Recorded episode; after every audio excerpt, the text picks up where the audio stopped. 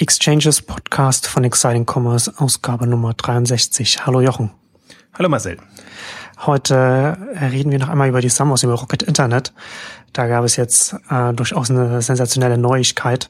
Da ist jetzt äh, die philippinische Telekom-Gesellschaft, Telekom-Unternehmen PLDT eingestiegen in, in Rocket Internet, hat 10 Prozent für 333 Millionen gekauft und hat den, hat die Bewertung von Rocket Internet auf 3,3 Milliarden äh, hochgetrieben. Ähm, finde ich, finde ich auf äh, vielerlei Weise ganz interessant, das so kurz vorher ähm, vor dem vor dem Börsengang zu machen. Also es erinnert daran, was Facebook kurz vor dem Börsengang gemacht hat. Also sie haben da auch den, den noch einen Risikokapitalgeber äh, noch mit an Bord geholt quasi. Äh, DST war das damals, hat auch die Bewertung nach oben getrieben und ist natürlich dann auch die Überlegung, glaube ich zumindest, dass wenn man im Vorfeld einen, einen Risikokapitalgeber äh, noch, noch mal mit an Bord holt, ähm, dass dass, dass, dass, dass der dann auch noch mal so ein bisschen so an die Öffentlichkeit und an den, an, an den öffentlichen Börsenmarkt, den man dann jetzt äh, bald ansprechen will, da noch mal so ein bisschen so eine Bestätigung für das, für das Unternehmen noch mitbringt und auch mal die Bewertung dann natürlich dann auch äh, dann erhöht.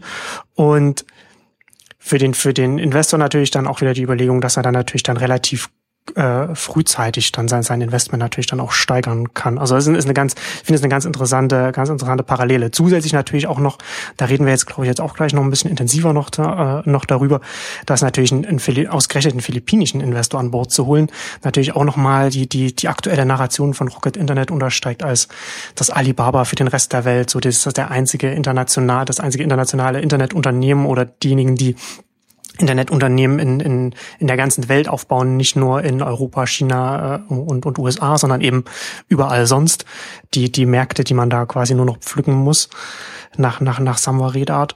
Ähm, und natürlich, ja klar, und Telekom-Unternehmen ist natürlich auch nochmal interessant als als strategischer Partner, weil natürlich, wenn, wenn du in wie, wie Rocket Internet äh, in Entwicklungsländern äh, unterwegs bist, dann ist das mobile Web natürlich sehr, sehr viel wichtiger als das Desktop-Web. Da gibt es zum Teil nicht mal nicht mal äh, Festnetzleitungen, die nicht mal gelegt werden und und und der erste und einzige Computer, den die Leute besitzen, sind die Smartphones.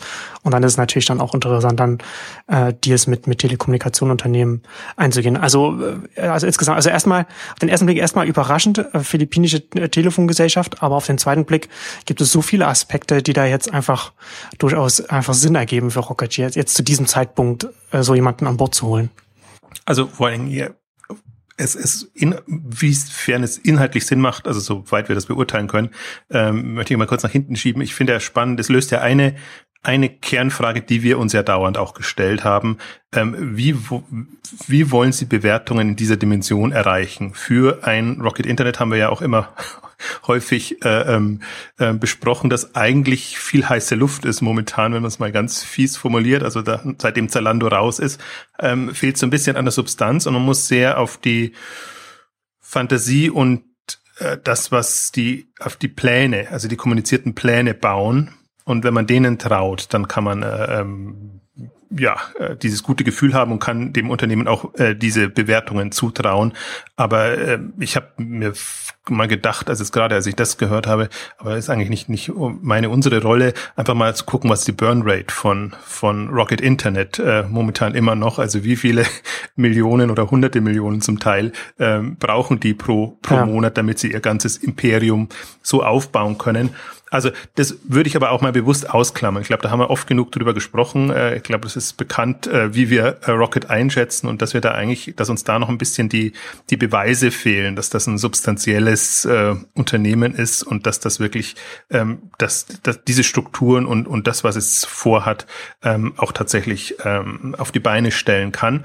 Ähm, und deswegen ist es, finde ich, genauso faszinierend jetzt zu sehen, ähm, wie man eigentlich ein Unternehmen im letzten Jahr 700 Millionen ähm, Euro Umsatz gemacht. In diesem Jahr werden sie es, wenn sie gut sind, werden sie es verdoppeln. Äh, wenn nicht, dann werden sie irgendwie so dazwischen sein. Wie sie das auf Bewertungen jetzt von 3,3 Milliarden ähm, treiben können und ähm, man kann davon ausgehen, dass das jetzt erstmal so ein Zwischenschritt ist. Also deswegen war, was mir ja jetzt klar geworden oder glaube, was auch in der Kommunikation jetzt rauskommt bei Rocket Internet, dieses Alibaba für, Letz, Letz, äh, den Rest der Welt, ähm, so nennen sie es nicht ganz, das habe ich so ein bisschen für mich formuliert, weil Alibaba jetzt immer so der Referenzpunkt ist. Äh, sie nennen es globale Plattformen äh, für den Rest der Welt, also für alles außer USA und China.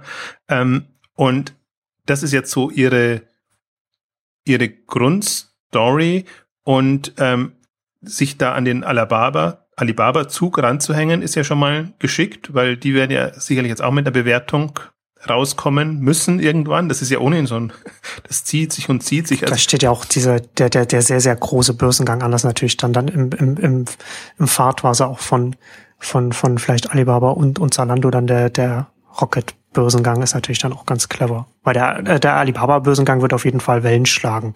Allein schon aufgrund der Größenordnung, in der er stattfinden wird. Absolut. Also das ist jetzt eine, eine, eine ganz gute Kombination und die versuchen, also man, man merkt ja jetzt, jetzt, jetzt geht es eigentlich in so eine Richtung rein und dann ist es ja so ein bisschen self-fulfilling. Da hat man ja. die, die, man hatte jetzt schon ein paar große Börsengänge, man hat Alibaba, das einem immer so, äh, ja, das, das, wie gesagt, ich finde es eigentlich so lange, wie das schon angekündigt ist und und äh, Alibaba würde niemanden interessieren, hat die ganzen Jahre niemand interessiert. Nur weil sie jetzt einen Börsengang machen, ist es auf einmal ein, ein großes Unternehmen. Das finde ich immer so ein bisschen ähm, eine, eine, eine eigenartige Geschichte. Also mein Yahoo ist früh eingestiegen und ich, ich wollte gerade sagen, in den USA gab es da ein paar, paar Tech-Publikationen, die sich dafür interessiert haben, weil natürlich die 40 Prozent, die Yahoo mal irgendwie, glaube ich, 2004 oder so äh, gekauft hatte, natürlich dann äh, relativ viel also, also einen hohen, hohen Wert hatte er auch für das, für Yahoo, das sich ja schwer getan hat in den letzten Jahren. Aber abseits davon äh, war da nicht so viel, was, was man da beachtet hat.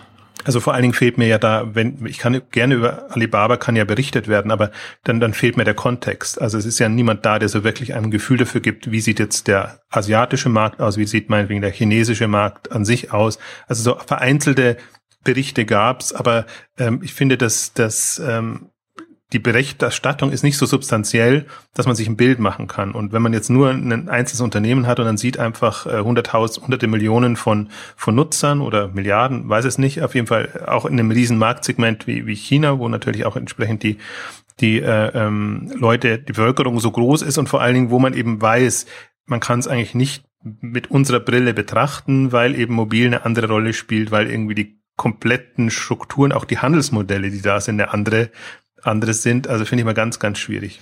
Also ich, ich finde, also ich finde den Vergleich äh, so, sowieso recht, recht interessant, weil er natürlich auf den ersten Blick erst einmal einleuchtet, aber auf den zweiten Blick gibt es da nicht viele, nicht viele Gemeinsamkeiten zwischen zwischen den zwei Unternehmen. Ne? Also ähm, die die einzige Gemeinsamkeit ist, dass dass sie beide, dass sie beide, dass dass sie ein Internet machen, ein E-Commerce machen und dass sie nicht in, dass sie nicht in den USA stattfinden. So, und, und, dann, und da hört es dann halt aber auch schon wieder auf. Ne? Also Alibaba ist letzten Endes ja auch, witzigerweise kann, man's, kann man Rocket eigentlich überhaupt nicht mit Alibaba vergleichen, weil Alibaba auf einem einzigen Markt stattfindet, und zwar in China, und zwar nur in China. Und Rocket macht ja genau das Gegenteil davon. Also sie finden ja international in ganz, ganz vielen Märkten, in ganz vielen Ländern gehen sie rein. Sie machen eigentlich letzten Endes nicht das, was Alibaba macht, sondern sie machen das genaue Gegenteil. Ja, und da sind Sie wieder bei Ihrer Story. Wir übernehmen eins in einem Markt bewährtes Modell und ja. bringen das auf alle anderen. Das ist jetzt im Prinzip so, was Sie vorher eben aus, aus USA mit, mit, mit Groupon und anderen ähm, gemacht haben. Ähm, das ist so der Hintergedanke dabei. Also dann haben Sie Ihre, wir sind die großen Internationalisierer.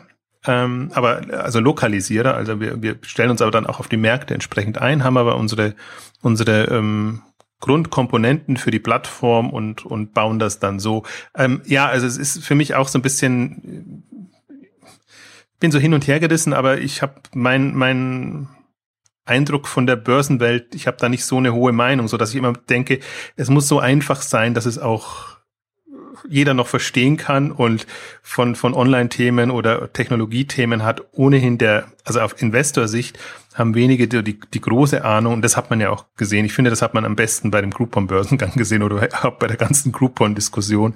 Ich finde, das merkt man auch bei Twitter und, und, und, und Facebook. Ja. Ähm, auf, auf welche, also was da als relevant angesehen wird um, um ein Unternehmen einzuschätzen.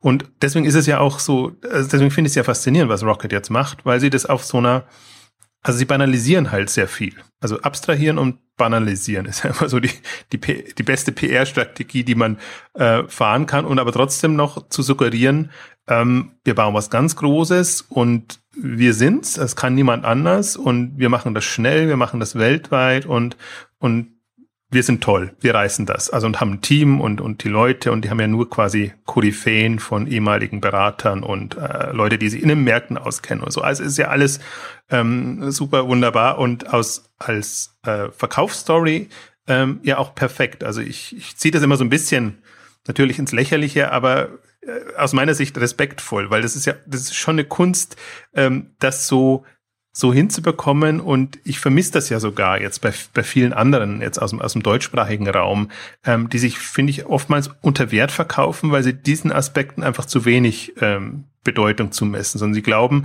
mit, mit harten Fakten, echten Leistungen ähm, könnte man den Respekt und auch das Geld bekommen. Ähm, ich glaube, die, die Kombination macht's aus. Du musst schon also irgendwas musst du drauf haben, irgendwas musst du können oder bewiesen haben, dass du bestimmte Dinge kannst. Ähm, aber dann musst du auch wissen, wie verpackst du es und, und was ist gerade, welche Story trifft gerade den Nerv. Ich fand es jetzt so, so faszinierend. Wir hatten ja im Mai diese Rocket Presse Konferenz, wo wir beide dort waren und wo ja, ähm, war dann auch der Webseite so, ähm, irgendwie äh, Rocket als äh, weltgrößter Inkubator verkauft wurde. Äh, wenn du jetzt drauf gehst auf die Webseite, so ganz oben in der, in der der Browserzeile steht jetzt dieses neue, wir sind die globale Plattform, also für alles außerhalb äh, ähm, USA und China, also Alibaba für den Rest der Welt. Ähm, da sieht man auch, wie schnell das geht. Also wir haben jetzt August, im Mai äh, war das und da sieht man auch, ähm, wie man wie man sich da anpasst. Also da ist man sehr flexibel und ähm, obwohl das jetzt eine Riesenstruktur ist, ähm, dreht man das mal so und mal so und wenn man ein Telekommunikationsunternehmen einsteigen lassen will, dann ist wahrscheinlich der, der Ansatz der beste. Wenn man irgendwie, keine Ahnung, irgendwelche Handelshäuser als strategische Partner gewinnen will, dann braucht es irgendwie wieder einen anderen Ansatz. Also das, das ist schon die, die, die, die Story ist schon faszinierend und ähm, also die 3,3 Milliarden, die, die fand ich jetzt echt eindrucksvoll, weil ich, weil, weil ich mir nicht, also ich, ah, ich hatte jetzt, ich bin, bin immer, bin, bin mehrfach jetzt überrascht worden von, von Rocket Internet, ähm, weil ich sowohl nicht damit gerechnet hätte, dass äh, ähm, äh, Oliver Samba als Geschäftsführer einsteigt und aktiv wird, noch, äh, dass sie jemand zusätzlich reinnehmen. In, in, also das war ja immer so ein, das war ja immer so der, so ein bisschen der heilige Gral, da kommen irgendwie nur, nur Genevik und, und Access Industries und dann fiel eben noch äh, äh die, die Summers, äh, die, die Anteile halten. Und dann die anderen durften alle immer nur oder gingen immer nur in die, die Unterbeteiligungen äh, rein.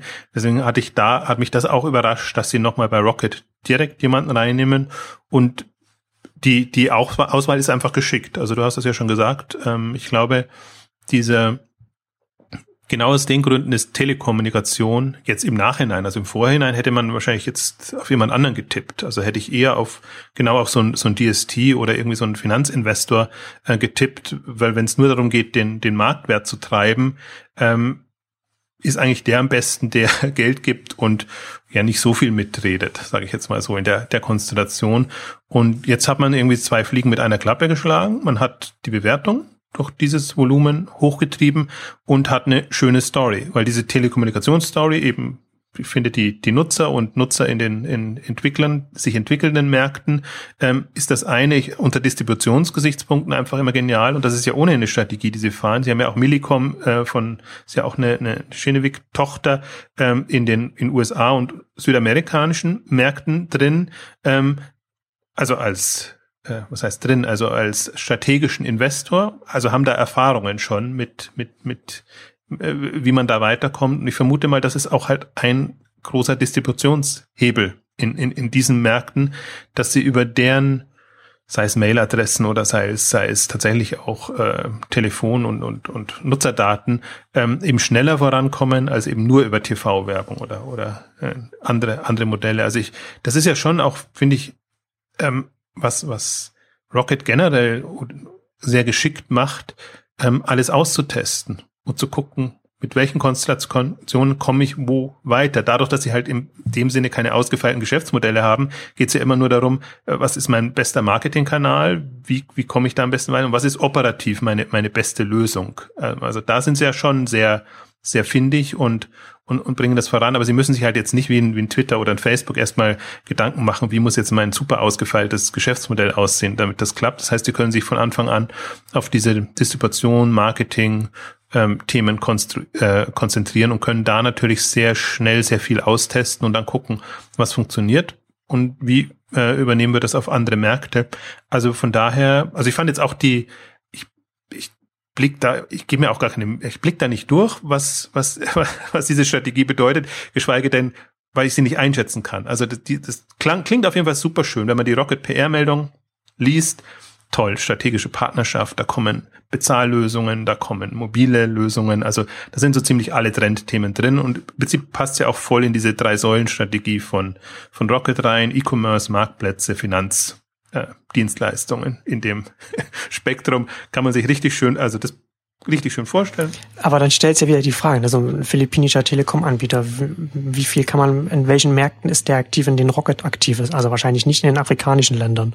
Also kann man dann natürlich dann, äh, ist so eine strategische Partnerschaft ja dann auch wieder lokal oder regional in, in dem Sinne dann äh, eingeschränkt. Gucken, das ist jetzt ein neuer, der ist ja auch an, an der, an der US-Börse notiert. Das heißt, es gibt Unterlagen, muss man erstmal einsteigen. Ich habe mich auch erst bald dann, Millicom bin ich jetzt fitter, was die, was, äh, was deren äh, Strategien angeht und vor allen Dingen in welchen Märkten, dass sie drin sind. Die decken ja genau Afrika und, und, und Südamerika ab. Aber man darf ja diese Telekom-Unternehmen immer nicht unterschätzen. Äh, auch eine Telefonica, wenn die aus Spanien kommt und dann plötzlich überall ähm, weltweit aktiv ist. Also die haben sich zum Teil sehr äh, ähm, verteilt und sind ja damit mit anderen Marken zum Teil präsent, weil sie Unternehmen übernommen haben oder oder irgendwelche Kooperationen haben. Ähm, das unterschätzt man dann immer. Ich weiß es aber jetzt auch noch nicht genau, aber das ist äh, das Schöne ist ja, es gibt Daten, das heißt, es gibt dann auch aus der Richtung dann auch wieder Kennzahlen und die Performance, wie, wie gut das läuft. Und ähm, äh, das ist eigentlich das äh, Angenehme. Also da ist fast Rocket äh, besser einsehbar oder beurteilbar als viele andere, weil sie eben sehr viele auch öffentliche Investoren, also da Investoren haben, die öffentliche, wo öffentliche Informationen zugänglich sind. Äh, das macht ja das alles sehr angenehm und da haben sie jetzt, das wäre jetzt quasi der dritte, der da groß ähm, drin ist, wo man sich wirklich auf den, den äh, ähm, Investor Relations Seiten informieren kann. Also insofern werden sie da, aber das kommt ja ohnehin. Sie werden schon gut durchleuchtet sein. Und äh, jetzt heißt er jetzt, äh, das war auch so eine Fehleinschätzung von mir. Ich dachte immer, wenn, wenn Börsengang in Frankfurt angepeilt ist, der wäre äh, ähm, schwieriger als zum Beispiel in New York. Aber offenbar muss es genau andersrum sein, dass die ähm, Transparenzpflichten in Frankfurt nicht so hoch sind wie jetzt in New York oder so. Und deswegen werden sie da ähm, haben Sie das, ja, das da? Das sind, dann, das sind dann in den USA dann noch die Nachwirkungen von, von Enron wahrscheinlich, ne? Also dieses Barnes, ja, also, Barnes Oxley, was er gibt. Man, man, man, man hört das ja dann ab und zu mal, wenn man auf Twitter dann äh, so manche US-Risikokapitalgeber, so Mark Andresen und, und, und andere, die dann, die dann äh, gegen, gegen diese Regulierungen dann hetzen, die dann in den letzten, weiß ich nicht, zehn, zwölf Jahren dann da eingeführt wurden in den USA. Das kann natürlich sein, dass das dann in den USA da sehr viel rigoroser da mittlerweile ist, was Börsengänge angeht. Ja, die fluchen, weil mit Kanonen auf Spatzen geschossen wird und dieselben Regularien und, die Aufwände eigentlich für kleine Startups oder aufstrebende Startups anfallen, die für die großen Konzerne eigentlich ja. ähm, gedacht sind. Ähm, ja, das ist immer ähm, schön zu verfolgen, aber es ist, ist, also ich hatte wirklich ein anderes ähm, Bild und fand das jetzt wirft, weiß ich, ob da weil Respekt vor der Frankfurter Börse so steigt. Also es gibt ja auch unterschiedliche Segmente, aber es ist schon interessant, wenn man da ähm, so, ähm, wenn das das Kalkül ist, sozusagen, dass man jetzt ein globales Unternehmen genau im unregulierten Frankfurter Markt an die Börse bringt. Das, das ist ein bisschen, das ist, fände ich irgendwie eine schiefe Story. Also da fände ich es halt schon cool, oder aus, aus, aus deren Sicht natürlich cooler, wenn die tatsächlich jetzt in, in, in, in äh, USA oder London oder was weiß ich wo, also eher international äh, ähm, an Börsen zu finden sind, die international Aufmerksamkeit ähm, erregen können, wobei Da nehmen sie sich dann Alibaba wieder nicht zum, zum Vorbild.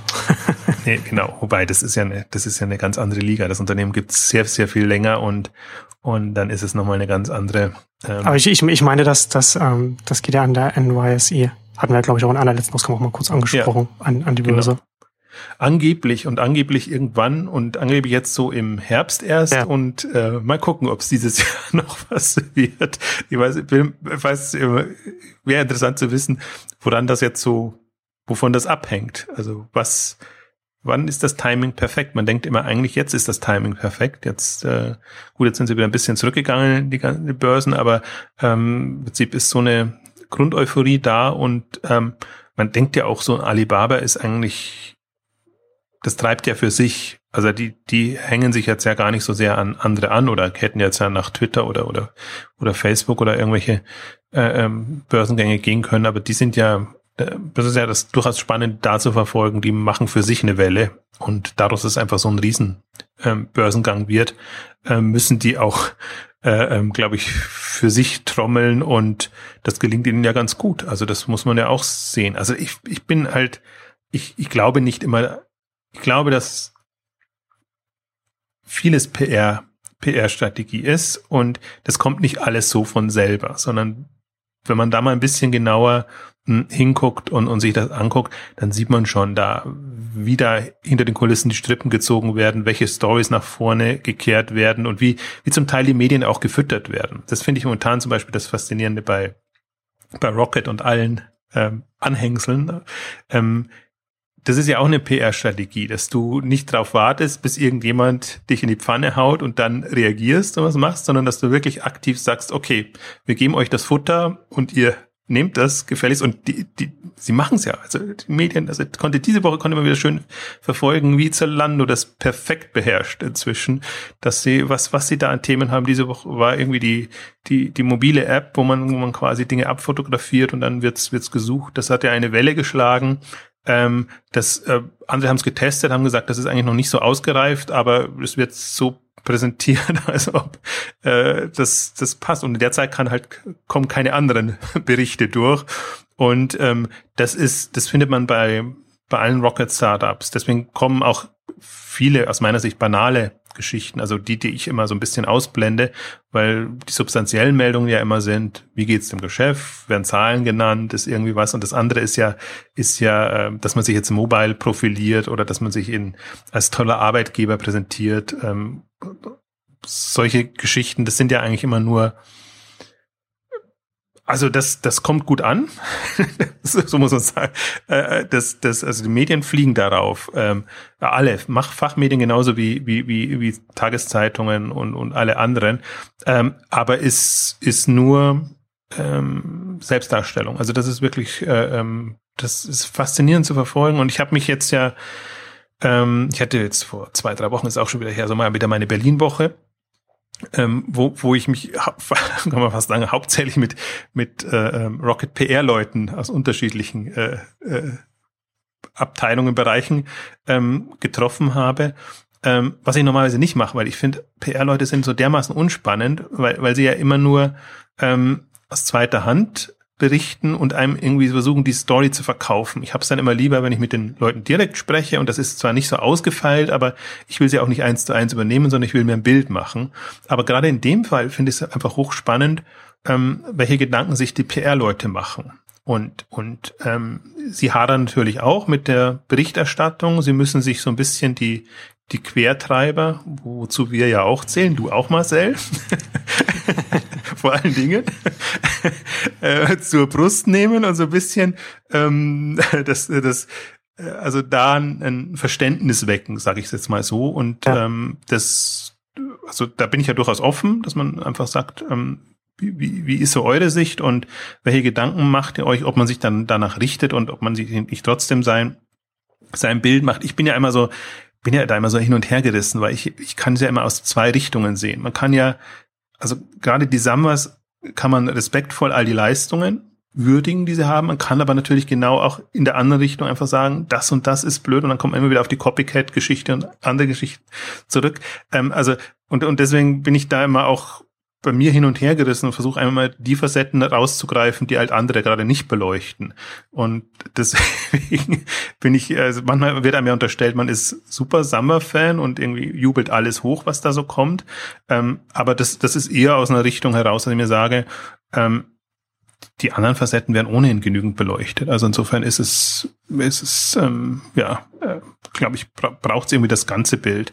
Aber um, um zurückzukommen auf den Punkt, die, die PR-Stories gerade. Und da, da stelle ich halt fest, A, einfach super faszinierend zu verfolgen, wenn, wenn ich sehe, wie, wie, wie Rocket sich Gedanken macht und jetzt diese Alibaba für den Rest der Welt und wir müssen die Bewertungen hochbekommen und vor allen Dingen, wie, wie positionieren wir Olli Sammer, dass er eigentlich der, so in seinem, seinem rüppelhaften Image wegkommt hin zu einem Vordenker und seriös. Zum deutschen Zuckerberg. das ist so ein bisschen, finde ich, Kollateralschaden. Die PR hat's gefreut, weil, weil mit Zuckerberg zu verglichen werden. Ja. Handelsblatt Titelstory war das von, von ein paar Wochen.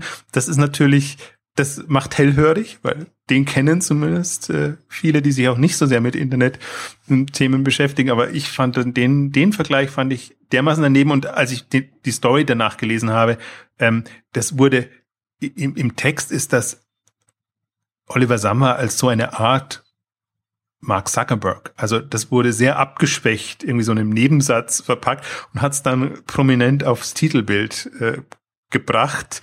Ähm, was auch schon zeigt, wie selbst Wirtschaftsmagazine oder Blätter in dem Fall ähm, sehr, wie soll ich sagen, sehr verkäuferisch unterwegs sind. Aber ich glaube, jeder, der, der, der das jetzt aus der Szene herauszieht und dann sieht er dann irgendwie Mark Zuckerberg, Oliver Samba irgendwie und äh, fragt sich doch, also da ist ja, da hat jemand nicht wirklich verstanden. Äh, ich würde das, das Thema im Übrigen auch noch gerne diskutieren, vielleicht später, weil ähm, im, im, als ich diesen, diesen schiefen Vergleich gesehen habe, dann überlegt man natürlich, mit wem könnte man ihn jetzt vergleichen? Und, und irgendwann ist mir dann ähm, bei mir dann der Groschen gefallen. Also am ehesten, wenn ich mich vergleichen würde, aber der ist wahrscheinlich nicht so prominent und so bekannt im, im, im deutschen Markt, ist ein Mark Andreessen oder ein, ein Andreessen Horowitz, weil die sind ähnlich lange drin. Der hat Netscape gegründet, der hat unterschiedlichste Unternehmen gemacht, immer wieder verkauft. Der kann viel Geld akquirieren und, und hat irgendwie eine, eine Vision, eine Vorstellung, ist ein unternehmerisch getriebenes Modell. Also da findet man viele Facetten, ähm, die auch die Summers auf komplett oder Oliver Sammer im Speziellen auf komplett andere Weise auszeichnen. Und eigentlich ist es für mich so ein, ist kein direkter Vergleichskampf, aber im Prinzip diese beiden großen global tätigen, wobei global bei, bei Andreessen Horowitz noch sehr US-zentriert und Silicon Valley zentriert eigentlich ist. Gut, sie haben so ein bisschen das mit Fab und mit anderen versucht im New York Bereich, also sind da schon schon offener, aber jetzt in keinster Weise so, so global orientiert, wie das äh, Rocket Internet ist. Also das, das sind für mich so zwei, also vor allen Dingen, das andere ist auch noch, die sind beide in derselben Zeit jetzt entstanden. Also Andreessen Horowitz, glaube ich, gibt es ein bisschen kürzer, so 2009, 2010, jetzt so in der, in dieser Konstellation, diese. Das war auf jeden Fall die die Zeit, in der sie den, den ersten Fonds dann aufgesetzt haben, also das, erste Geld eingesammelt haben. Ja, also da noch ganz klein, aber so ein bisschen auch wie, wie Rocket ja gestartet ist, wo ja auch so ein bisschen diese, diese, in Anführungszeichen, E-Commerce-Offensive ihre kleinen eigenartigen äh, Investments damals noch, wo man gar nicht wusste, was, was, was soll das alles werden. Und ähm, ich glaube, bei aus beiden ist dann, also sie haben natürlich so eine Grundvorstellung. Also Rocket eher so Inkubator, Accelerator-mäßig. Oder jetzt internationale Plattform eben. genau, jetzt, jetzt das, wie das Leben halt so spielt. Und äh, Anderson Horowitz auch so ein bisschen, wir haben unser Unternehmernetzwerk und wir wollen das. Ähm, warum sollen wir immer uns auf die VCs und, und Kapitalgeber vertrauen, die eher so ein so ein halbgares Netzwerk haben, weil sie mal da drin sind, mal da und eigentlich gar nicht so viele Dinge machen jetzt als, als einzelne Fonds. Wir haben das, weil wir einfach selber Unternehmer waren, da ein Netzwerk haben und im Prinzip auch diese ganzen Kontakte haben. Wir versuchen das in eine, in eine Investorenstrategie umzubauen. Und was, ich, was mich halt auch bei Anderson Horowitz fasziniert, haben wir immer wieder mal auch besprochen, ist deren PR-Strategie. Das, das wäre wirklich alles sehr extrem PR-getrieben ist, ähm, wie sie es, wie sie sich positioniert haben. Weil, weil sie ja wirklich von Anfang an, ähm, also klar, sie haben, hatten schon Namen, aber in der Szene es so bekannt zu machen, dass sie die Anlaufstation sind für alles, was da so aufstrebend ist, ähm, das, das war schon hohe Kunst und, und das, äh, finde ich, schaffen sie sowohl in der, in der, in der großen ähm, Business, Wirtschaftspresse, als auch eben in, in der Blogwelt und, und, und auch in diesen Social Media, weil sie sehr viel auch selber machen. Wir haben ja immer gesprochen jetzt auch, dass sie sich dann Analysten zugeholt haben, die Podcasts machen. Also sie geben immer sehr substanzielle ähm, Einblicke dann auch in ihre äh, ähm, Investments und Geschäftsmodelle. Gerade Andresen Horowitz ist ja, ist ja innerhalb kürzester Zeit ein sehr erfolgreicher äh, wie sie auch geworden und, und auch Andresen, äh, Marc Andresen jetzt auf, auf ist ganz interessant jetzt ähm, ihn als Person auch ein bisschen näher kennenzulernen, was man so über seine Tweets mitbekommt, ist auch durchaus ein sehr in, in seinen in seinen Ansichten äh, durchaus am, am einen, an dem einen Ende der, der Bandbreite, sage ich jetzt mal, ne, und kann durchaus sehr, sehr offensiv da seine, seine Meinung vertreten, hat er durchaus auch spezielle Meinungen da zum Teil. Das ist ganz, also äh, finde find ich interessant. Ich glaube, dass sie auch von, von den Persönlichkeiten her so sehr, sehr, also so mm, aggressive Unternehmerpersönlichkeiten sind. Also, dass man das dann wahrscheinlich das auch durchaus ähnlich sieht. Und gerade Andresen Horowitz finde ich auch insofern auch spannend, dass ich glaube, dass sie von den von den US-VCs noch, also du hast ja schon gesagt, dass sie sehr, dass sie sehr viel in US-Unternehmen investieren. Aber wenn, wenn, wenn, wenn man sich alle US-VCs anschaut, dann habe ich, dann habe ich zumindest von außen den Eindruck, dass, dass Andresen Horowitz da auch sehr viel mehr da noch aus, aus, aus den USA rausschaut und mehr so mehr global guckt. Also sie haben zum Beispiel, also nur noch als ein banales Beispiel, sie haben, sie haben da auch Leute äh, sitzen, die, die, die China-Experten sind. Also sie haben auch eine, eine eine Expertin ist mal einen Podcast gehabt, in dem sie da ausführlich darüber gesprochen haben, welche Unterschiede das, das chinesische Internet zum, zum, zum US oder zum Rest, Rest-Internet quasi hat, weil eben China, weil die chinesische Regierung viele US-Unternehmen da nicht reingelassen hat und dadurch eine ganz, ganz andere, ganz andere äh, Webstruktur da entstanden ist, wie die, wie, also was also E-Commerce angeht zum Beispiel und wie das alles miteinander verwoben ist. Und ähm, ja, oder sie haben auch diesen, den, den äh, Benedict Evans, den wir auch schon oft hier erwähnt haben, ein Analyst im Mobile Web, der, der vorher in London gesessen hat, bei einer, bei einer Markt, einem Marktforschungsunternehmen, der äh, mit an Bord geholt. Und das finde ich, das finde ich dann schon ganz spannend, dass sie da auch schon ein bisschen mehr, also die sind, die sind ähnlich wie Rocket Internet, stehen sie auch so ein bisschen, habe ich den Eindruck, kann man, kann man, kann man sie nicht so richtig in eine Schublade stecken. Also sie machen da schon vieles anders als, als vergleichbare Unternehmen und, und, und verfolgen da schon, verfolgen da schon sehr ihren, eigen, ihren, ihren, ihren eigenen Weg. Aber deswegen meine ich eben, auch denen ist viel zuzutrauen. Also ja. wenn man jetzt mal auf fünf oder zehn Jahressicht ähm, das, das, das betrachtet, weil sie einfach es strukturell sehr anders angehen und ich glaube, diese, was, was man jetzt ja, was die einen sehen und die anderen nicht sehen, ähm, da, dass es wirklich ein grundsätzlicher wirtschaftlicher Umbruch ist in allem, was da kommt. Und bis jetzt war es ja immer so eine, oftmals immer nur so eine Wette auf ein Unternehmen oder wir müssen halt das nächste Google oder das nächste Facebook oder, oder sonst irgendwas finden.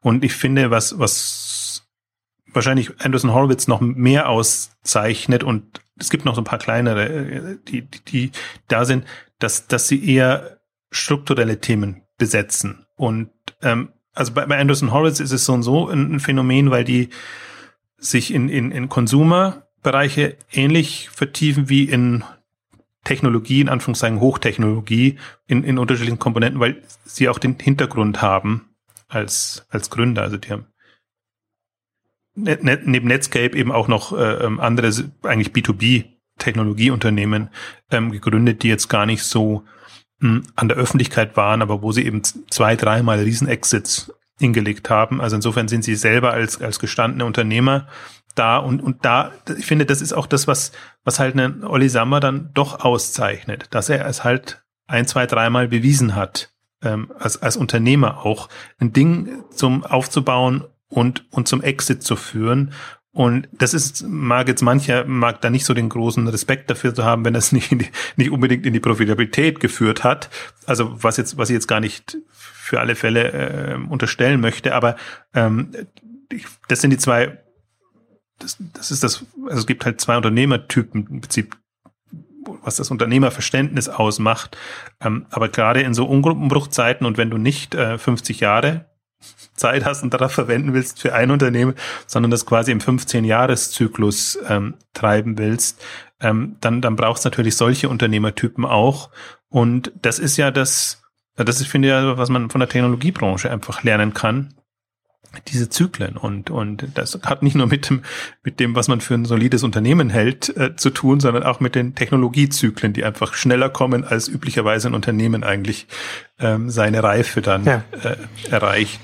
Ich fand das ja, ich fand das ja in dem in dem äh, Handelsblatt-Interview ähm, fand ich einen, einen ganz guten Vergleich, als er, als er, als er das Internet mit, mit, mit Formel 1 verglichen hat, dass er die Geschwindigkeit von den Konkurrenten vorgegeben wird, dass man da nicht in der eigenen Geschwindigkeit da so gemächlich sich vorwärts bewegen kann, fand ich ganz passend.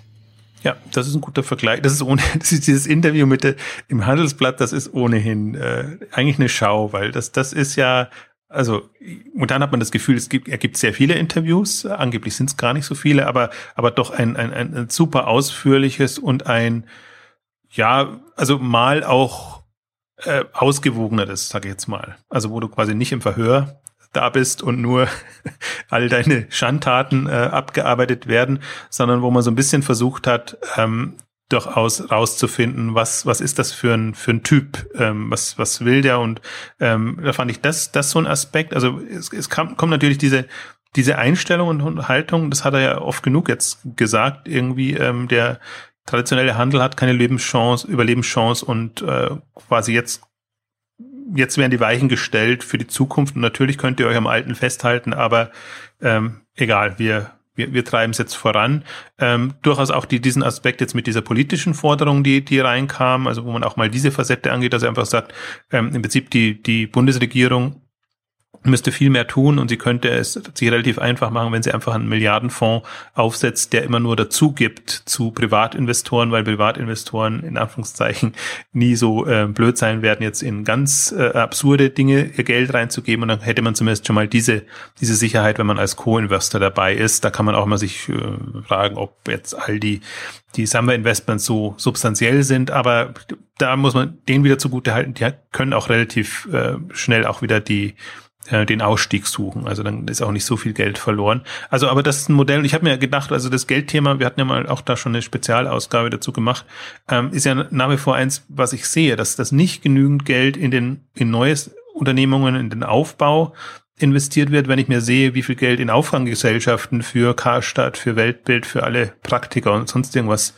ähm, fließt. Also das, das, das ist so eine Bewahranstalt oder be, be, versucht Dinge zu bewahren und die auch zum Teil eben nicht mehr zu bewahren sind und ähm, will ich nicht sagen, dass es dafür kein Geld geben soll, aber der, der andere Aspekt kommt zu kurz. Wir müssen uns einfach auch ähm, klar sein und Gedanken machen, wie soll die Zukunft aussehen und wer soll der Handel der Zukunft letztendlich sein. Und das ist eigentlich noch nicht da und das war auch ein bisschen, ja, es gibt ja, wie heißt das, digitale Agenda jetzt äh, ähm, von der Bundesregierung und es gibt ja durchaus schon so ja, Initiativen oder wo man zumindest das Gefühl hat, es ist formell das Bewusstsein da und es tut sich was, aber ähm, es, es ist, wie soll ich sagen, eher, eher ich würde mal sagen, zwischen Grundlagen und Anwendungen, würde ich sagen, sind eher auf der Grundlagenebene. Also wir müssen, wie, wie sieht die Telekommunikationsinfrastruktur aus? Äh, wie wollen wir mit den ganzen Leistungsrecht, rechtlichen Regularien, Geschichten umgehen? Also im Prinzip, im Prinzip für mich immer eher so der zweite Schritt vor dem ersten. Also jetzt nicht die, die Infrastruktur brauchen wir schon, aber man macht sich schon Gedanken über Regularien, ohne rauszufinden wollen, wie wie, also wie müssen sehr weiche Regularien sein, sodass wir erstmal rausfinden, wohin geht denn das alles? Und dann kann man ja immer noch Grenzen setzen, aber es, es, es wird halt so sein oder in bestimmten Regionen oder auch, glaube ich, in eher aus USA getrieben, da ist halt eher so ein wucherndes äh, äh Vorhergehen und dann kommt es zu Exzessen und aber das Schöne ist ja, das sieht man ja auch, dass dass sobald irgendwelche AGBs oder, oder, oder irgendwelche Sachen geändert werden, dass genügend da sind, die dann aufschreien und, und von den Nutzern und, und die dann wieder zu einem zu einer Justierung. Ich finde, Facebook ist so ein schönes Beispiel, was sich die schon alles geleistet haben an, an, an, an Funktionalitäten, die sie eingeführt haben, die dann für Widerstand gesorgt oder eben auch ähm, rechte Themen und, und, und so Sachen. Also ich bin da kein, ich bin da nicht so drin in, in dem Thema. Ich, ich sträube mich nur immer, jetzt so mit, mit Leistungsschutzrecht und, und, und solchen Geschichten zu kommen, ähm, wo, wo größtenteils noch nicht mal Geschäftsmodelle da sind und wo das immer nur so Schutzzäune sind ähm, für bestehende Branchen, Industrien. Ähm, das wird uns in internationalem Wettbewerb auf Dauer nicht, nicht helfen. Genau. Also politisch wird äh aktuell, das ist ja nicht, nicht nur in Deutschland, ja in Europa, gerade Frankreich ist da ja auch sehr weit von, von dabei, ähm, eher, eher regularisch behindert als, als, als ermöglicht und auch keine, keine kaum Weichen gestellt. Also mehr als Lippenbekenntnisse hat es da bis jetzt auch von der, gerade von, von, von jeder unionsgeführten Regierung bis jetzt äh, nicht gegeben. Nicht zu vergessen, das Recht auf Vergessen. Das wollen wir. das große Recht auf Vergessen, genau. Sehr, sehr, anmerken. Also das, das, das sind aber da, da tut sich irgendwie was eher aus einer, dass sich Leute oder Unternehmen übertölpelt fühlen, sage ich jetzt mal so, aber in, in der anderen Richtung, dass man sagt, wir können jetzt gestalten und wir können jetzt die Weichen ähm, legen und Finanzen, finanzielle ist immer so das, das einfachste Thema, weil man einfach sagen kann, okay, da hat man einen, einen Topf und da gibt man was dazu. Ist ja immer die Frage, wer, wer hat da überhaupt das Wissen und wer, wer, wer, wer sitzt da am richtigen Hebel? Also ist das ein äh, administratives, bürokratisches äh, Feld oder überlässt man es in dem Feld halt erst erstmal den Unternehmern? Ähm, da, also deswegen fand ich das eigentlich ganz gut, dass es vorkam. Also ja. das, das ist ohnehin was, was man bei bei ähm, also Rocket hat man es bisher noch nicht so gesehen oder Olisama, aber bei Zalando, die halt ihren ihren äh, politischen Lobbyarm auch hat in der PR, ähm, Kontakte zu Politikern hält, im Prinzip da, wo die. Und für Zalando ist es ja auch viel wichtiger. Ne? Also sie sind ja, sind ja auf dem deutschen Markt, äh, der ist ja viel wichtiger für Zalando als, als, als jetzt für Rocket.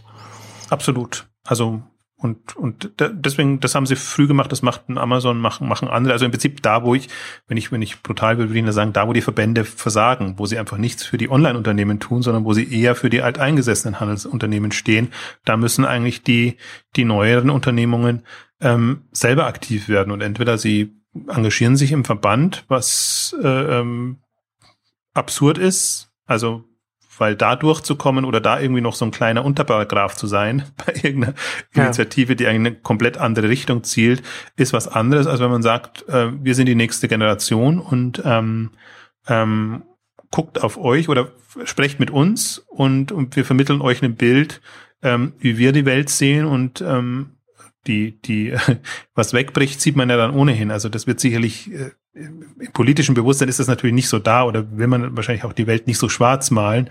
Ähm, da hofft man eher so, dass die bestehenden Industrien, Strukturen, Autobranche natürlich zuvorderst, aber jetzt durchaus auch Handel ähm, äh, überlebt und dass es alles in Dynamik nicht so schnell geht.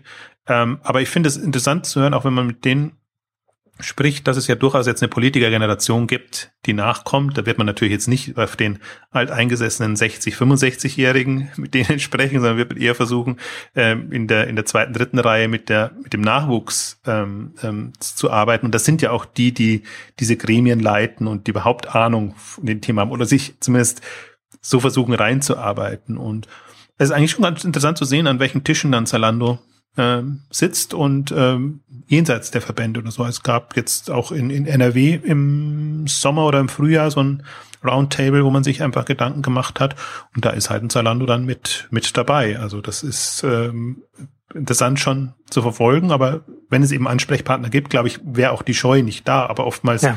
gibt es ja gar keine richtigen. Äh, und die Umsatzgröße macht ja dann auch die Türen dann irgendwann auf.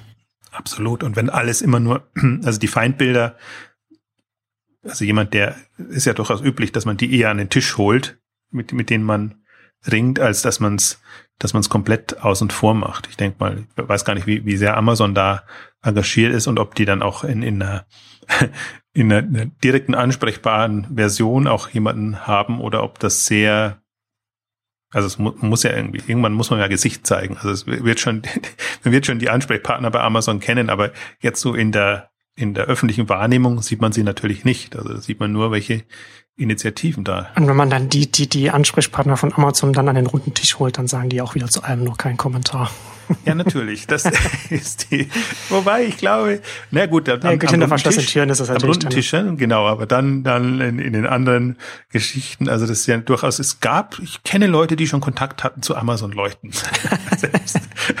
man, man, man munkelt, dass, dass es Leute gibt, die da reden. So, sogar im Einkauf und sogar in, in, in Partnerschaften und Kooperationen und das äh, ist ja das Phänomen an Amazon, wie es ja zunehmend, dass je mehr sie halt in den Dienstleistungsbereich reingehen, umso mehr müssen sie natürlich auch irgendwie äh, Präsenz zeigen. Und, und der Payment-Bereich ja zum Beispiel ist ja durchaus einer, der immer auf Veranstaltungen präsent ist und so. Und die sind natürlich in ihrem Metier, aber ähm, da, da geht das dann schon, aber so im, das, das Kern Amazon, die Kern Amazon-Welt ist ist äh, dann doch sehr verschlossen. Wobei ich, ich, ich finde es durchaus spannend, also diesen, diesen Grundmaulkorb, den ja alle Amazon-Mitarbeiter haben, wo du ja echt, da kommst du eigentlich nicht durch. Also selbst bei besten Bekannten oder so, ähm, wir dürfen nichts sagen und die, die, also das, das Droh, die Drohung muss wohl sehr hoch sein. Und, und dann gibt's die Vertriebler und die, die anderen. Ähm, Wäre mal spannend zu wissen, wie da die, wie da das Modell aussieht. Also bis zu welchem Grad können die reden, wo können sie auf Spätabendspartys und so, mit wie viel Alkoholgehalt noch Präsenz zeigen. Ähm, ähm, das ist, ist interessant, weil, weil, also je mehr halt Amazon da reingeht und, und seine Dienste auch anderen anbietet. Ähm, gut, etwas abgeschweift. Ja, genau. Ich würde mit dir, ich würde gerne noch mal äh, auf das äh, durchaus ausführliche Handelsblatt-Interview äh, zu sprechen kommen. Und, und da vielleicht können wir noch mal ein paar paar Aussagen nochmal herausnehmen und darüber sprechen. Ich musste da gerade daran denken, weil doch die, die Autobranche erwähnt hatte, sogar relativ am Anfang. Äh, vergleicht der Interviewer äh, Rocket Internet mit einem, mit einem Labor, worauf äh, dann der Herr Sammer sagt, wir sind kein Labor, wir experimentieren nicht. Und dann findet, bringt, bringt er eine ganz interessante, interessanten Vergleich. Ähm, wir sind eine Plattform für Internetunternehmen, ähnlich wie Volkswagen und Toyota, ne, also die deutsche, also wir sind ähnlich wie die deutsche Mobilbranche, äh, Automobilbranche, die immer wieder marktführende Autos hervorbringen auf ein und derselben technischen und prozessorientierten Plattform. Wir wollen mit Rocket immer eine Plattform schaffen, kein einzelnes Unternehmen. Also dass er dann, also dass er die Unternehmen quasi mit mit mit mit Produkten vergleicht. Ähm, fand ich, es ist natürlich erstmal, es ist, also ich finde es durchaus äh, erstmal ein schönes, ein schönes Bild, um für jemand, jemand zu, jemand zu erklären, was Rocket ist, wenn man noch nie von Rocket gehört hat. Aber es ist natürlich schon auch ein, durchaus auch ein schiefes, sehr, sehr schiefes Bild. Ja, und das ist, glaube ich, auch der Spagat, den wenn wir verstehen unter Plattform oder einem Alibaba für den Rest der Welt etwas anderes. Das ist das Plattformverständnis, also Modelle auf einer Plattform, dieselben Teile, Komponente quasi wieder zu verwenden. Ähm, das ist so das äh, ja, industrielle Verständnis ähm, von der Plattform. Und das ist aber, das ist ja auch so ein bisschen, wie sich, wie sich Rocket Internet ähm, zu verkaufen sucht, ne? dass sie sehr, dass sie es, es industriell erklären, was, mhm. was sie da online eigentlich in der Netzwelt machen, die, die aus meiner Sicht super wenig mit industriellen ähm, Themen vergleichen und auch Einstellungen zu tun hat. Hm, aber das ist ja auch das, also das, wie gesagt, das, das, das fällt für mich unter das äh, Stichwort Banalisierung. Wie, wie versucht man so einfach und klar zu vermitteln, dass es halt auch einen Automanager oder einen Bankmanager oder, oder wer auch immer die, die Klientel der, des Handelsplatz ist, ähm, versteht. Und dann kommen solche Vergleiche zustande. Aber das ist ja auch, ähm, da ist die PR zum Beispiel sehr stolz darauf, dass sie das jetzt so gefunden haben. Ja. Als, das, als ist gut, das sind gute Antworten auf solche Fragen. Ja, weil, weil das, das ist nachvollziehbar und, und dieses, und auch VW hat ja eine, eine riesige PR dafür bekommen, für ihre Plattformstrategie in, in, im Automobilbereich. Also das ist auch in den Köpfen präsent. Und, und da kann man zumindest sich noch einen Eindruck äh, ähm, vermitteln, wobei ich halt, das irritiert mich immer so, wenn, für mich ist ein Labor was Positives, weil ich sage, in so einer volatilen Welt, wo man gar nichts abzuschätzen hat, möchte ich lieber ein Labor sein. Ähm, aber klingt natürlich nicht so vertrauenserweckend, wie man sagt, nee, alles bewährt, international bewährt. Wir nehmen nur das Beste raus und rollen das quasi international aus. Das ist, ähm, ja, das ist jetzt die Verkaufsstrategie und das, das, das ist für mich das Faszinierende, ähm, diese, diese, also Oliver Sammer als, als Verkäufer, Verkaufsgenie. Also, weil das, das ist einfach, so bekommst du das Maximum raus und nur so, also vor allen Dingen auch Verkaufsgenie dem, den Alten gegenüber, also den, die, das ist ja jetzt alles sehr klassische Investmentgesellschaften und alles. Und selbst glaube ich so einem so einer so einer so einem Telekom-Haus, ähm, das börsennotiert ist, musst du eine, eine, eine, eine sehr substanzielle Story bieten und musst das also visionär schon durchaus, aber das ist ja auch die Vision, die den Olli Samba hat, die ist ja nicht im Sinne von wir nutzen Technologie, um die Welt besser zu machen und um, äh, also so ein bisschen zu Facebook, Twitter, also so die US Silicon Valley Art und Weise, sondern nee, wir haben Märkte im Umbruch, wir sehen, online wird Handel relevant, online werden Finanzdienste relevant und und das ist relativ klar und wir wissen nicht, wie lange es dauert und wie viel es kostet, aber wir sehen einfach, oder geschweige denn, wie groß der Markt ist. Da, das ist ja schön, das ist immer so schön zu sehen, wie schwammig sie da bleiben. Ja. Ähm, der typische Pitch, der bei, bei Investoren, Unternehmen immer so gut kommt, die sagen, nee, vertraut uns, oder ihr seht's ja schon, der Umbruch ist da und wir haben diese ganzen Entwicklungs, ähm, den Rest der Welt. Genau. Ähm, wo, wo, wo das notwendig ist.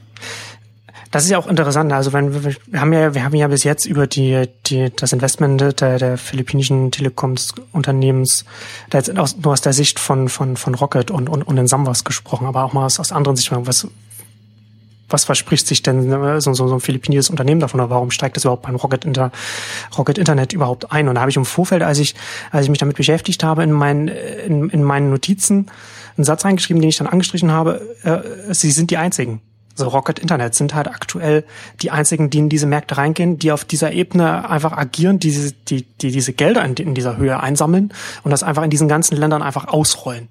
Ja? Also deswegen, deswegen gehen die, deswegen geht so ein Unternehmen dann äh, bietet sich das für ein Unternehmen, das auf, das, das in den Philippinen da, da sitzt und da und, und, und, und da arbeitet und dann umliegenden Ländern vielleicht noch aktiv ist, äh, sowas rein, weil wo sollen, wo sollen sie mit mit wem könnten sie sonst äh, das machen?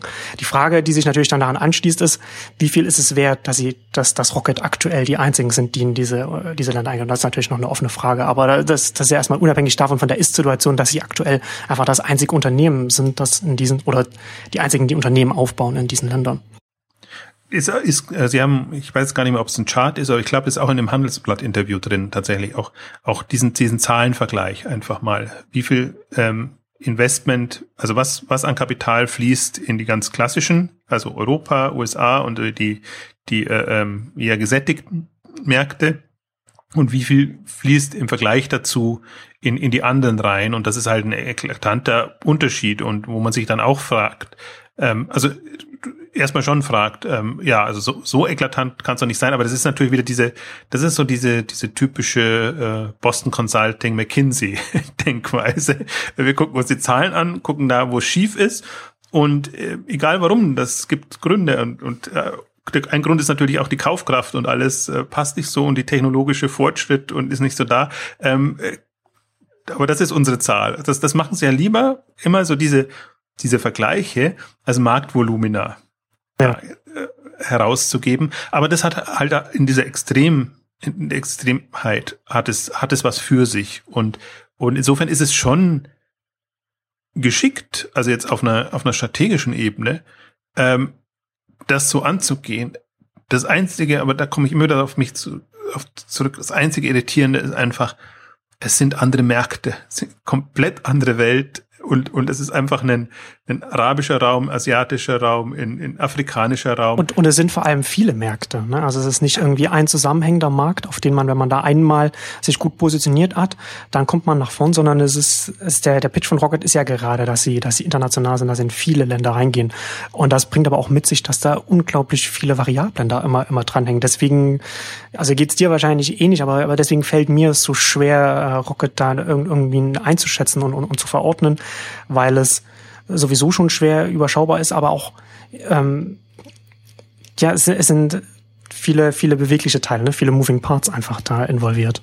Deswegen, ich kann auch, das ist eine reine Unterstellung, dass ich sage, die, die, mir fehlt die Substanz an den Unternehmungen. Ne? Ich sehe halt nur die Kennzahlen, ich sehe die, die äh, Umsatzentwicklungen, ich weiß nicht, wie teuer die erkauft wurden. Also zum Teil weiß ich es, weil jetzt ja inzwischen auch die, die äh, äh EBITDA-Zahlen und, und, und, und solche Dinge da sind. Und das ist ja zum Teil auch wirklich ähm, heftig, wie, wie, wie die Relation ist. Ähm, aber ich kann, kann weder den Markt einschätzen, noch, noch weiß ich auch, wie, wie, wie substanziell ist, ähm, ist das, habe ich auch, oder habe ich gefragt, oder er hat es mir auf jeden Fall erzählt, also wenn man von Rocket PR sieht und sagt, der sagt natürlich, ja, geh doch mal hin in die einzelnen Länder und frag mal gleich am Flughafen, kennst du das und das Unternehmen? Und angeblich sollen die mir dann sagen, ja, kenne ich und toll und meine Frau und alle, wir bestellen da. Ähm, das, aber das ist halt was, was man eigentlich jetzt so aus der Ferne nicht, nicht einschätzen kann und ob man diesen, diesen Zalando-Effekt ähm, quasi überall da hat oder ob es halt so eine Story ist und dass es halt bei Eingeweihten dann sicherlich äh, Relevanz hat und dass die den Markt gehörig aufwirbeln, sowohl jetzt von der ähm, vom Marketing-seitig, aber auch natürlich was die Leute angeht, also was die, was die ähm, Ressourcen angeht, diese Personen, die sie einstellen wollen. Natürlich, da wildern sie ganz schön jetzt alles, was da substanziell da ist. Und oftmals bringen sie ja auch ähm, europäische, amerikanisch ausgebildete ähm, ähm, ja, Manager, Unternehmer, je nachdem, wie man will, ähm, hin, die da, die das da machen, ist ja die ganze äh, also das haben haben, das ist ja auch schon, was man nach wie vor nicht unterschätzen darf, ihr Netzwerk zu den Privatunis und den, den Boston Consultings, McKinseys und so.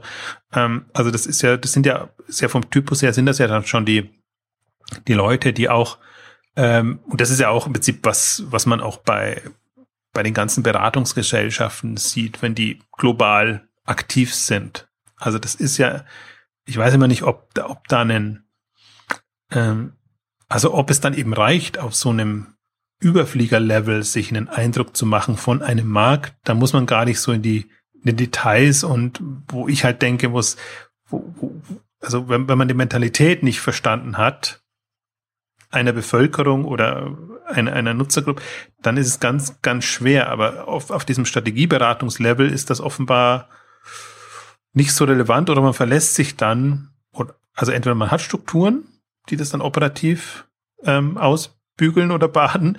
Oder man verlässt sich dann darauf, dass das dann ähm, schon funktioniert und dass oftmals ja auch diese äh, übertragen von einem Markt auf den anderen, wobei ich das schon interessant finde, also als, als du auch nochmal beschrieben hast, weil da kommt natürlich diese Plattformstrategie zutage, dadurch, dass sie diese Komponenten haben und jetzt nicht nur technologisch, sondern konzeptionell haben sie halt ein Mode, sie haben ein universell Modell. Sie haben ein Möbel und, und mal koppeln sie es, mal koppeln sie es nicht, mal machen sie es mit Marktplatz, mal ohne, je nachdem, wie quasi die, die äh, ähm, Bevölkerungsstruktur und auch das Kaufverhalten ist und vor allem wie auch die, die Infrastruktur vermutlich ist in, in dem jeweiligen Land. Also da, da, insofern ist das schon, es hat schon auch was, in, der Theorie hat schon was für sich und auch in der Praxis, wenn das so sich umsetzen lässt, ähm, meine Skepsis ist dann immer nur, also ich bin so kein Freund von Masterplan und am Schachbrett quasi dann da, da funktioniert viel mehr als dann, dann in der Realität. Da bin ich skeptisch und vor allen Dingen, weil man ja auch Rocket und, und kennt, dass, dass die ja dann viel auch mit Geld auszugleichen versuchen. Äh, viel Geld hilft viel, also marketingseitig oder so, wenn was so im, im Kern noch nicht so ausgereift ist da, wäre, das wäre zum Beispiel für mich mal eine, eine, eine spannende Erkenntnis, ob das, was man ja bei Geschäftsmodellen gesehen hat, so bei Groupon oder auch bei Glossybox oder bei anderen, ähm, wo sie es auf Geschäftsmodellebene gemacht haben, ob das auch für die Märkte gilt. Also ob man einen Markt knacken kann, indem man einfach ihn mit Geld zuschüttet und, und dann als, als erster rauskommt. Was ja, die, ja genau. Ja. Aber die ist, also ich, ich stelle mir halt, ich stelle mich halt die ganze, ich stelle mir halt die ganze Zeit die Frage auch, zu noch, äh, klar, man kann dann halt, wenn man in so einem Land dann ähm, am Flughafen dann einfach die Leute fragt oder wenn man oder wenn man dann da ist, ähm, und dann kennen sie das vielleicht, und dann hat man vielleicht das, und dann haben sie das vielleicht geschafft, halt die da bekannt zu werden. Aber und dann sind sie vielleicht auch die ersten da am Markt.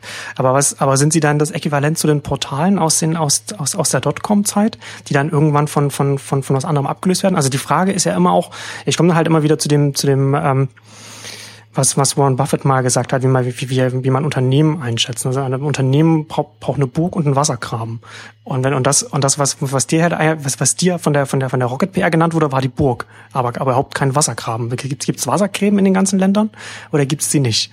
Ne? Das, also, also haben sie sich in die Märkte eingegraben oder, oder sind sie leicht angreifbar? Und das ist halt, und, und das kann man halt, und das, was, was, was halt die Einschätzung von Rocket so schwierig macht, auch noch, noch mal, also ich wiederhole mich, ähm, ist, ist ja, dass man das nicht auf Rocket-Ebene sagen kann, sondern dass man das halt immer wieder auf, auf klar auf Unternehmensebene, aber immer wieder Land für Land wieder einzeln äh, evaluieren muss. Also deswegen kann das jetzt auch natürlich, wenn wenn schief geht, ist es tatsächlich so. Jeder baut seine Burg und quasi man man man gibt viel Geld rein, um da eine vermeintliche Marktführerschaft ähm, zu erringen und hat dann genau die Dotcom-Geschichte. Ähm, also ich sehe es genauso. Also das finde ich die Gefahr auch.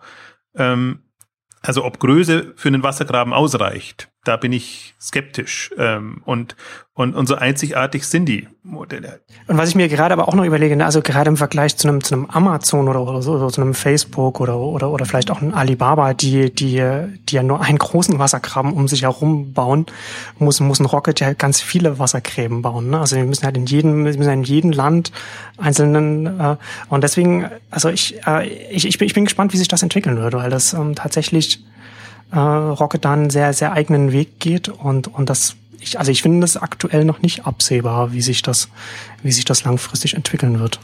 Ich auch nicht, aber gerade wo wir vom Thema Wassergraben sprechen, also deswegen hat mich hat er das wirklich jetzt stutzen lassen, die die dieses Investment aus einem aus dem Telekom-Bereich wieder. Ja. Und und das ist halt aus, unter Distributionsgesichtspunkten und im Prinzip schon also Wassergraben kann ja auch sein oder im Prinzip ein, ein Wettbewerbsvorteil kann ja auch sein, dass du diese Schnelligkeit hinbekommst und einfach dich in ein, in ein bestehendes Netzwerk Infrastruktur einklingst. Und das ist eigentlich das, das was mich mit am meisten finanziert, äh, finan, äh, fasziniert gerade, dass ich inzwischen nicht mehr das Gefühl habe, dass es so aufgepfropft ist, sondern dass sie versuchen, Innenregionen Teil der Wirtschaft klingt ein bisschen blöd, aber der, der, der bestehenden Strukturen zu werden. Und, und offenbar ja auch Anklang finden. Also ob jetzt aus dem Grund, wie du, wie du beschrieben hast, weil sie halt die einzigen sind, die sich dafür interessieren und mal diese Märkte ernsthaft und mit viel Geld äh, beglücken wollen, ähm, oder weil sie wirklich ähm, aus einer Leistung heraus, äh, dass man, dass man Respekt hat, ähm, was sie da machen. Ähm, das ist ja auch egal, aber das wäre für mich zumindest ein, ein, ein, ein Fortschritt. Also deswegen vor dem Hintergrund verfolge ich es auch. Ich bin immer so hin und her gerissen. Also ich suche ja durchaus Argumente dafür. Was kann das was werden? Weil ich einfach die, die Idee finde ich so kühn und wagemutig, das, das zu machen, dass man ihnen ja im, im Grunde wünscht man schon, dass das klappt, weil das, das wäre echt ein, ein Coup, das, das so hinzubekommen. Ähm, deswegen, also bis jetzt hatte ich immer mehr Gegenargumente, wo ich mir, also wie gesagt, das, dieses heiße Luftphänomen, für mich ist das alles eine, eine schöne Story und, und ich finde bei den einzelnen Unternehmen noch nicht so die Substanz, die ich mir wünschen würde, so dass ich ein gutes Gefühl habe. Aber von der, von der Infrastruktur her ist das jetzt für mich ein positives Signal. Ähm, bei anderen Themen bin ich noch skeptisch. Was mich zum Beispiel auch wieder so, so irritiert hat, was wir aber auch schon mal vor einem Jahr angesprochen hatten, ähm, sowohl Zalando als auch die anderen Unternehmungen haben ja ihre Zahlen veröffentlicht, jetzt ihre Halbjahreszahlen. Und und äh, Zalando hat ja so so ein so ein Spektrum angegeben von bis, ähm, weil sie eben auf Nettoumsatz das das bekannt geben würden, diese auf Bruttoumsatz machen, also gebt uns die Bruttoumsätze und wir wissen sofort, was euer Wachstum ist. Wir können uns selber die Retourenquoten ausrechnen und wissen grob, wie es einzuschätzen ist. Also was Zalando nicht durfte, haben die anderen gedurft. Also bei, bei Cinevik, den Unterlagen drin, waren die alle schön mit Bruttoumsätzen drinnen, was natürlich wieder schön das Umsatzlevel steigt bei, äh, steigen lässt bei, bei Modeunternehmungen, was aber dann zumindest das, das Wachstumsthema so ein bisschen besser sich einschätzen lässt. Aber aber wenn man sich das dann anguckt, ja, klar, klar schon äh, Umsatzexplosion, aber jetzt nicht unbedingt auch, also schon, da geht schon sehr viel Geld den Bach runter. Also Stichwort Burnrate jetzt wieder. Ähm, also ich bin jetzt mal auch gespannt, wenn die irgendwelche Unterlagen, selbst wenn sie jetzt nicht, wenn die Transparenzpflicht nicht so hoch ist, aber irgendwelche Unterlagen müssen ja rauskommen und, und wo man dann einfach ein bisschen auch ähm, analysieren kann, wie substanziell steht das Gesamtkonstrukt da? Das haben wir jetzt momentan ja noch nicht. Also wir haben jetzt nicht, wir haben die einzelnen Unternehmen, da gibt Kinnevik immer schön Einblicke, weil sie eben direkt noch beteiligt sind. Wir haben Zalando, äh, Zalando schon, Rocket Internet als Ganzes. Wir haben aber jetzt noch nicht die, dieses Rocket-Konstrukt. Das ist zum Teil in den Rocket-Geschäftsberichten, die sie bisher schon veröffentlicht haben drinnen, weil sie die ganzen ihre Anteil, äh, Beteiligungen aufführen und so auch eine grobe Strategiepart und so drin haben, ähm, aber jetzt nicht so, dass man, dass man irgendwie es analysieren könnte oder, oder da irgendwelche Erkenntnisse haben könnte über das hinaus, was einem Rocket eben zu vermitteln versucht in den, in den jeweiligen Unterlagen. Also das, für, das ist für mich eigentlich auch die, der nächste spannende Punkt. Also einerseits natürlich, ich meine, jetzt ist wieder ein Jahr vergangen. Viele der Unternehmen sind 2011, 2012 gegründet worden, also wie sie mit 2014 dann ähm, vorankommen ähm, dass man einfach ein paar bessere, bessere Kennzahlen hat und dass man einfach diese Strukturen hinbekommt. Und vor allen Dingen, was, was, was jetzt auch noch, finde ich, ein großes Fragezeichen ist, diese ganze Marktplatzgeschichte und Finanzgeschichte, die kommt ja jetzt erst. Also das ist ja jetzt erst so ein, um den Plattformgedanken ja. zu vollenden. Also das sagst du, ähm, muss ich auch gerade an diese, an diese eine Antwort noch in dem, in dem Interview denken, die ich auch interessant fand, wo er da so Zahlen aus dem Ärmel geschüttelt hat, also so Faustregeln. Ähm, also die Frage von dem Interviewer war, nach welcher Zeitspanne müssen Ihre eigenen Online-Sprösslinge profitabel sein? Und als Antwort gibt dann Oliver Sammer, als allgemeine Faustregel würde ich sagen, eine E-Commerce-Firma nach sieben bis zehn Jahren, ein Marktplatz benötigt fünf bis sieben, ein Finanzservice sechs bis acht. Also das ist ja vollkommen, vollkommen willkürlich, einfach so, aber so getan, als könnte man die Kategorien, äh, irgendwie, als könnte, als hätte man da so, als, als hätte man schon so viel Erfahrung am Markt gesammelt, dass man das, dass man die Kategorien so einschätzen kann. Und dann äh, sagt er noch, und dabei dürfen Sie natürlich nicht vergessen, dass das Durchschnittsunternehmen in der Rocket-Familie erst zweieinhalb Jahre alt ist. Selbst das älteste ist erst fünf Jahre alt. Also wir stehen ja ganz am Anfang und die, und die Kategorien werden natürlich dann erst dann und dann profitabel. Gut, gut dass als du Faustregel. sagst, Das ist so meine absolute Lieblingspassage. Ja, ja. die, die finde ich, also die, wenn man sich die mal durchdenkt, das, das ist einfach genial. Also so muss man es wirklich mal verkaufen können. Vor allem, ich habe das Gefühl, mich hat sie deshalb schutz gedacht, habe ich nicht irgendwann mal was von E-Commerce mit fünf Jahren oder so Profitabilität gehört? So früher vielleicht nochmal, dann ist es bei Zalando nicht ganz so aufgegangen. Jetzt ist es auf immer sieben, acht Jahre. Also ich habe das Gefühl, dass das ist ähm, das, das wird auch adaptiert. Also das ist jetzt sieben, acht Jahre. Also das war für mich, für mich war immer eigentlich fünf Jahre. Fünf Jahre gibt man so, so Unternehmen und dann sollen sie schon nah rankommen und nicht, nicht ohne Grund ist, ringt ja Zalando so, dass sie jetzt eigentlich nach fünf Jahren das hätten äh, zeigen sollen. Also zumindest mal kurz. Wir, wir können es. Und dann kann man ja wieder überlegen, ob man einen Wachstumskurs geht. Aber das, diese sieben, acht Jahre fand ich spannend und vor allen Dingen auch so, da ist man halt, ja, wir sind einfach noch zu jung, aber in der Bewertung trauen wir uns das zu. Also gibt uns das Geld und also wirklich, das ist meine absolute Lieblingspassage. Das kann man, also das ist, das ist, ich finde, das ist Rocket pur. so, in, in wenigen kurzen, prägnanten Sätzen und Aussagen klar machen, warum man auch sich daran reiben muss. Je nachdem. Glaubt man das? Oder wie du sagst, ist es willkürlich? Ist, ist, ist also folgt Rocket der Regel? Oder ist Rocket nochmal eine ganz andere Ausnahme? Weil eigentlich heißt es ja immer, Rocket ist so schnell. Die brauchen, also für die gelten ja die, die üblichen Kennzahlen gar nicht. Und ähm, also das, ich finde, diese Passage drückt's komplett aus. Ist eigentlich auch noch ein perfekter Schluss für die, für die Ausgabe, weil wir werden darauf sicherlich nochmal zurückkommen können und immer wieder jetzt ja äh, gefüttert werden mit, mit Zahlen. Jetzt, was ja jetzt so ansteht, ähm, ähm, im, im, im Summerwelt kann man vielleicht auch kurz nochmal sagen, jetzt äh, gerade gestern gab es eine Mail, Zalando Insights gibt's am 28.08. nochmal ein äh, kleines, ich glaube, das ist ein Presse-Event Presse oder Analysten-Event oder ich weiß es gar nicht, es war nur eine Vorankündigung, Save the Date ähm, mal am 28.08. und dann kommt äh, Genevik mit ihrem äh, Kapitalmarkttag dann Mitte September. Ähm, und das sind so die nächsten Hürden und aber wir wissen, äh, also die, nicht jetzt Zalando, also die, die PR, also Herrscharen von PR-Leuten, also ich habe gesehen, alleine Glossybox hat äh, bestimmt ein Dutzend Mitarbeiter in der PR und ist jetzt nicht das größte. Äh, Home24 baut auf, Zalando hat ohnehin schon aufgebaut, Rocket selber baut auf. Also die werden uns sehr schön füttern mit allem, was da so. Äh, sind wir zahlenmäßig in der, in der Unterzahl, Ja, absolut ohnehin. Also die, die, die, die Presse öffentlich. Ach, und dann kommt noch der, der das Rocket-Porträt auch mit der August jetzt dann eigentlich schon als erstes im, im ZDF. Äh, mhm. ähm, die Frontalredaktion hat sich des Themas ähm, angenommen und irgendwie in der ganzen, nicht nur, glaube ich, Berliner Szene, sondern ähm, generell geforscht, äh, was, was Rocket und, und Samba äh, vorhaben, haben auch dann doch ein Interview mit Olli Samba bekommen, also vor der Kamera tatsächlich auch mal im Unterschied jetzt zum, zum Handelsblatt. Wird sicherlich auch spannend ähm, und das sind ja auch die, die dann, die, äh, mit denen Zalando und Amazon, glaube ich, war Amazon, glaube ich, war ARD, also ja genau, hessischer Rundfunk.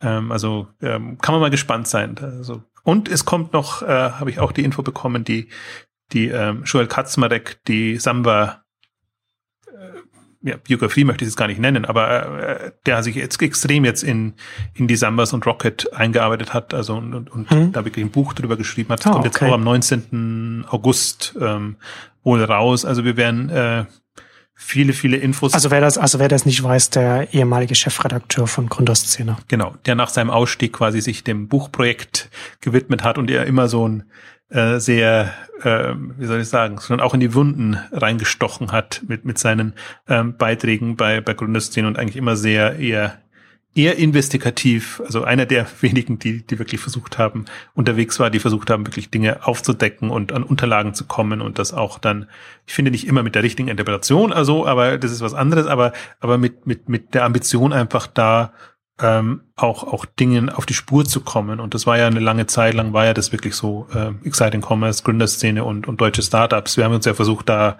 jeder so ein, so ein Happen äh, äh, oder Infos äh, ähm, ja, zu finden und, und auch darzustellen. Also wenn man jetzt an die Jahre 8, 2008, 9, 10 zurückdenkt, als wir eben noch nicht so schön von der PR unterstützt wurden, Anführungszeichen. Und insofern ist es auch, ähm, er natürlich, er hat auch das Interview mit, mit, mit Robert Gens ähm, ähm, auf der Heudeka-Konferenz gemacht. Also er hat auch mit den ganzen Leuten sprechen können. Und ähm, deswegen bin ich da auch gespannt, was er da so zutage führt und ob wir da mehr erfahren. Es gab schon einzelne Bücher über Groupon und andere, wo man so ein paar Einblicke hatte. Aber ich meine, aus der Berliner Szene heraus kann man da wahrscheinlich noch mal ein bisschen mehr finden. Also, also aus, aus einem Insider heraus, als wenn das jemand von ja. außen kommend macht, was jetzt bei der ZDF-Reportage natürlich eher so ist, dass sich jemand in das Thema eingearbeitet hat. Also bleibt bleibt spannend. Das wird auf jeden Fall interessant. Bin ich auch gespannt auf das Buch. Und da kommen wir jetzt zum Ende unserer großen Rest Alibaba-Ausgabe. Uh, vielen Dank fürs Zuhören und bis zum nächsten Mal. Tschüss. Tschüss.